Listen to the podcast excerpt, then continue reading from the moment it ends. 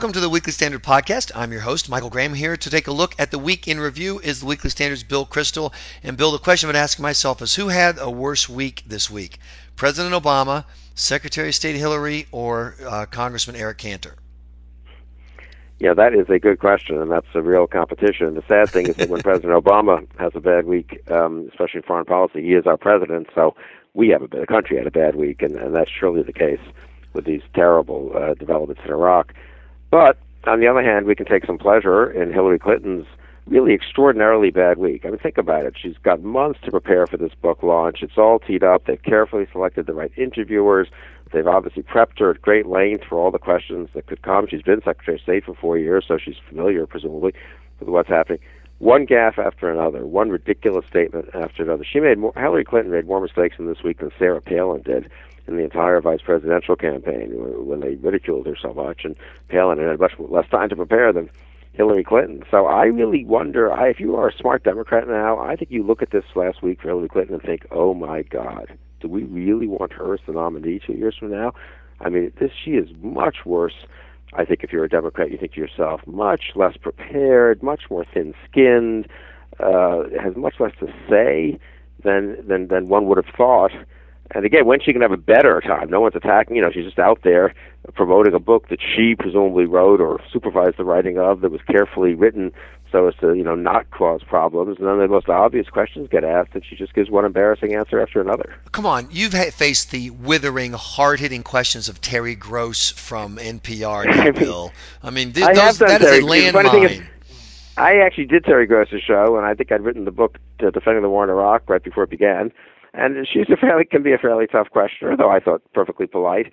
And the idea that yeah, excuse me, if Hillary Clinton's having a tough time from Terry Gross on NPR because she asked perfectly straightforwardly a question about gay marriage and you know why did you change? Couldn't people think there was some political motivation? And instead of giving a perfectly obvious answer, you can give, oh no, you know, like the rest of the country, I progressed and blah blah. She gets, uh, she becomes very testy and and attacks Terry Gross. Really, I mean, that really does tell you something, though. It tells me something. It tells me she's feeling the pressure. It tells me not only that she's not ready really to run for president, but again, I come back. When will she be ready? It's not like again. It's one thing if you have an inexperienced, you know, Scott Walker were to do a national tour right. tomorrow and floods a couple of foreign policy questions and say, well, he's a governor, he needs to adjust. Let's see how he does six months or a year from now. If Hillary Clinton's not ready now, when is she going to be ready? Uh, well, I personally, she'll be ready the same time that that senator from Illinois was ready to be president of the United States. Abraham Lincoln. Oh wait, she got that oh, right. too. Yeah. Well, that was a good one. That was a good one. Yeah. But you know, you mentioned. I mean, think about, uh, yeah, think of the comparison. It's two and a half years before the election. Think of Obama, who had been in the Senate for what a year and a half at this point. When he did, his book came out. I don't know when that was, oh five, oh six, and he did some a ton of interviews. Of course, he was always being interviewed. He didn't make these kinds of mistakes. I mean, really, it is quite. I, I'm. I mean, I'm taking a certain amount of uh, of enjoyment, and I, I, I agree. Part of it is I predicted that this tour would go badly for her, and that her, the high water mark of the Hillary Clinton campaign would be before the book comes out. I mean, just exposing herself to all these questions has been a uh, difficulty for her. And then the incredible out of touchness of the, you know, uh, dead being dead broke and uh, have, while having an eight million dollar book contract and all that. So, um, but then on substance too, on Russia, on Iraq, you name it. I mean, she really. Um, I, I really, stu- I mean, I, even I, who thought she was overrated and would be vulnerable, I'm a little stunned. And I really do think now, and I, I, I'm not, you know, I think the odds are, I guess, still that she'll be the nominee and all. But I mean, if you're Elizabeth Warren, you look at that and you think, you know what? I wonder if I ran, if it couldn't just take off. I wonder if half the Democratic Party isn't sitting there saying, I guess we have to be for Hillary Clinton, but they're totally unenthusiastic. The more they see her, the less enthusiastic they get.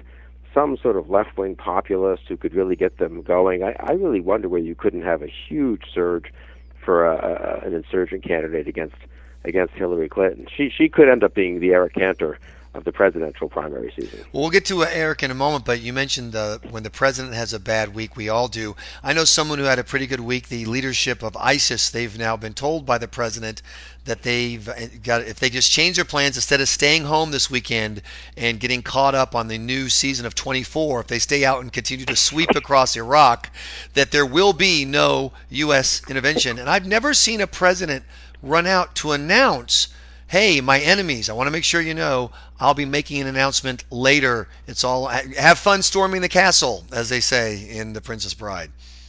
Yeah, and, and and sort of well, my team is getting together. We're kind of thinking about this. I'll, I'll be going out to Palm Springs for the weekend, but uh, I'll get back. I might do one or two little things. We're moving an aircraft carrier nearby, and I mean, it's if it would be, you know, it would be funny if it weren't just horrible and depressing, obviously, in terms of American national interest and in terms of everything we sacrificed in Iraq. And you know, lots of mistakes were made by Bush, but at the end of the day, Bush fought through his mistakes, corrected his mistakes, um, and and he left. You know, five after five years of the Bush presidency with Iraq, we had deposed the dictator and left the country in reasonably decent shape. Uh, we still had a lot of troops there, but they weren't fighting at the end of 08. Had a government that was trying to more or less patch things up. No civil war going on. No, and strategically an advantage for us, I would say. It's not an accident that the Iranian uprising, the Green Revolution, happened in early 09 when people looked across the border in Iraq and said, "Hey, why can't we have some voting rights and democracy as well?" Now, after five years of Obama, total. Uh, um, you know, just frittering away of all the hard-won gains of the surge and and and all the achievements that finally were able to be achieved under Bush, and now just careening towards catastrophe. I mean, it's really terrible. You know, it was interesting to me. I was uh, watching some comments that President Obama made in 2011 about Iraq, about he was saying that Iraq still has problems, but you know, it's a democracy, it's self-governing, it's got multi-party, multi-ethnic representation, it's you know relatively at peace, and you're going, wow. You know, this is the one thing that he inherited from George W. Bush that he never mentions that he inherited from George W. Bush. And look, using his own words, what a mess it is now. He's the one who declared it a success at the end of 2011, and he's the one who's watching it collapse in front of his eyes today. I really agree with that. I mean, I, I think you know Bush's conduct of the war may remain problematic and and, and also may may remain unpopular, but Uh, the fact that he insisted on getting all the troops out, out or did very little to try to get an agreement to leave troops in, the fact that he trumpeted as an excuse for getting all the troops out how good things were there. I mean, in a sense, he owns Iraq since the end of 2011, at least. And uh, we we got out as he wished. He said it was going to be fine. He's been watching it closely. You can't blame Bush for anything at this point. And if you just look at the trajectory in, from 2012 through 2013 to 2014, it's pretty terrible. And if you look at God knows the whole Middle East, what are we looking at? I mean, the truth is, once the last remnants of the Bush administration left the Obama administration, which is Gates at the Defense Department, Petraeus first as as a general in in both the Middle East and Afghanistan, and then at CIA, um, and others who were sort of still felt some responsibility to be serious about what we had tried to do in that part of the world. It's been just a total free fall, and especially here in Obama's second term. And I, I do think it could be this could be a big moment. I mean, a friend of mine said to me this morning, this is like when the Soviets invaded Afghanistan in December '79 and my only response was, yeah, but Carter actually did adjust at that point, a little too late, but he increased defense spending and, and got tough, at least tried to, with the Soviet Union. Uh, there's not, not even evidence that Obama's learned any lessons from what's happening in Syria, Iraq, uh, Iran, etc. I always use the "Are you smarter than a dumb talk show host?" standard, Bill. And if I were president of the United States, just without even thinking, you know, the, the easy would be, okay, these guys are pouring towards Baghdad. They think they've got the field. They think the Iraqis are on the run. I want my military guys, just find me one or two things that we know for a fact that our jets can fly in and blow up and fly away, just so they'll wonder for the next couple yeah. of days or weeks what we're going to do next. I mean, that's the kind of not even hard you know that's an easy idea and it's it is as though this white house is so disengaged that they refuse to have any ideas because once you have ideas you've engaged and he seems determined no matter what i refuse to act like iraq is my problem and that's so 20th century of you, Michael. You know, the notion that you might drop a few bombs and that might deter people from going forward. I mean, this is the 21st century where we resolve things by having, I guess, what I don't know, cabinet meetings, hashtags, and, and, hashtags. hashtags. Yeah, where is that? Our waiting. hashtag That'll budget be, is up. That's a good point. Where is the hashtag on Iraq? That's next, right? and incidentally, what a, speaking of things that everyone forgot, I was talking to someone who's been an act, worked very, very hard, a young woman who's been very active in attempts to deal with Boko Haram and and and you know in a diplomatic way. Uh, she's in the U.S. government actually, and she's not a conservative, so far as I can tell. I just met her at some function last night. And, I, and she pointed out, what's whatever happened? You know, there was huge outrage. Michelle Obama, the hashtag, no Stern will be un, un, uh, unturned. What's happened to those girls who were kidnapped? I think 20 more were kidnapped That's right. a few days ago. They've I don't added believe 20 we've got- more. I don't believe we've gotten them back. I don't, I don't know quite what the president and his crack team are doing about it, but one has the impression after their little flurry of publicity, they're doing nothing. Uh, they've actually contacted Verizon Wireless to get the Boko Haram smartphones so that they'll know what we're hashtagging them because they apparently have not been getting our hashtags. Uh, one last, which brings us to the last topic, and we've been talking about people who seem disconnected from what's going on.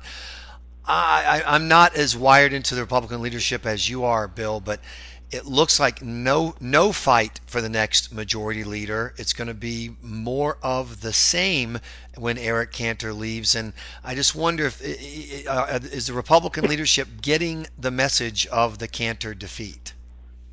I don't know. I mean, I, I think Raul Labrador is going to try to challenge McCarthy, but it looks like McCarthy probably has it um, pretty well sewn up. Uh, some of this is just due to accidental facts, because some of the conservatives who might have been able to beat McCarthy didn't run for various reasons.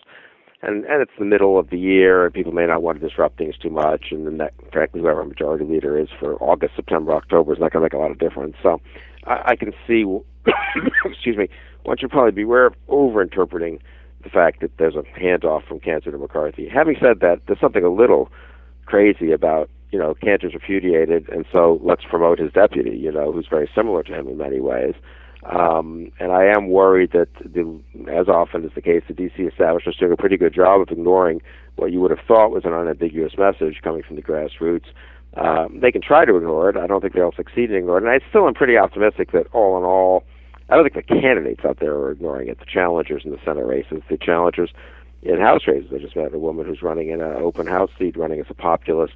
Uh, she took what happened in uh, um, in Virginia Seven as a good sign for her general election prospects against the Democratic incumbent, and I rather agree with that. So, but I do think, yeah, I'm, I'm afraid that uh, people will look at the McCarthy promotion and think, oh my God, they don't get the message at all.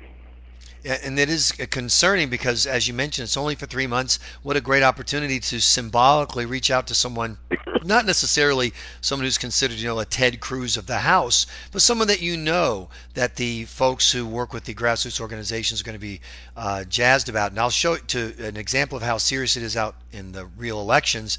Uh, Congressman Jack Kingston is in a runoff with uh, businessman David Perdue in Georgia, and I simply mentioned in passing on my radio show in Atlanta that Kingston had gotten a lot of money from the Chamber of Commerce, which he has, and his crew, team immediately contacted me and arranged an on-air interview so he could repudiate anything having to do with amnesty. He, in fact, every word that started with the letter A, he announced he was against, and he said, "Yes, I've got chamber support, but we don't agree, and they know I don't agree." And he laid out his votes. He wanted to make it perfectly clear to the voters in this runoff in July, I am not Eric Cantor. Yeah, that's interesting. Actually, that's I've heard that from other elsewhere around the country, and it's it's immigration, but it's also what immigration has come to symbolize: the notion that a bunch of people in Washington will jam something through, regardless of what the voters think.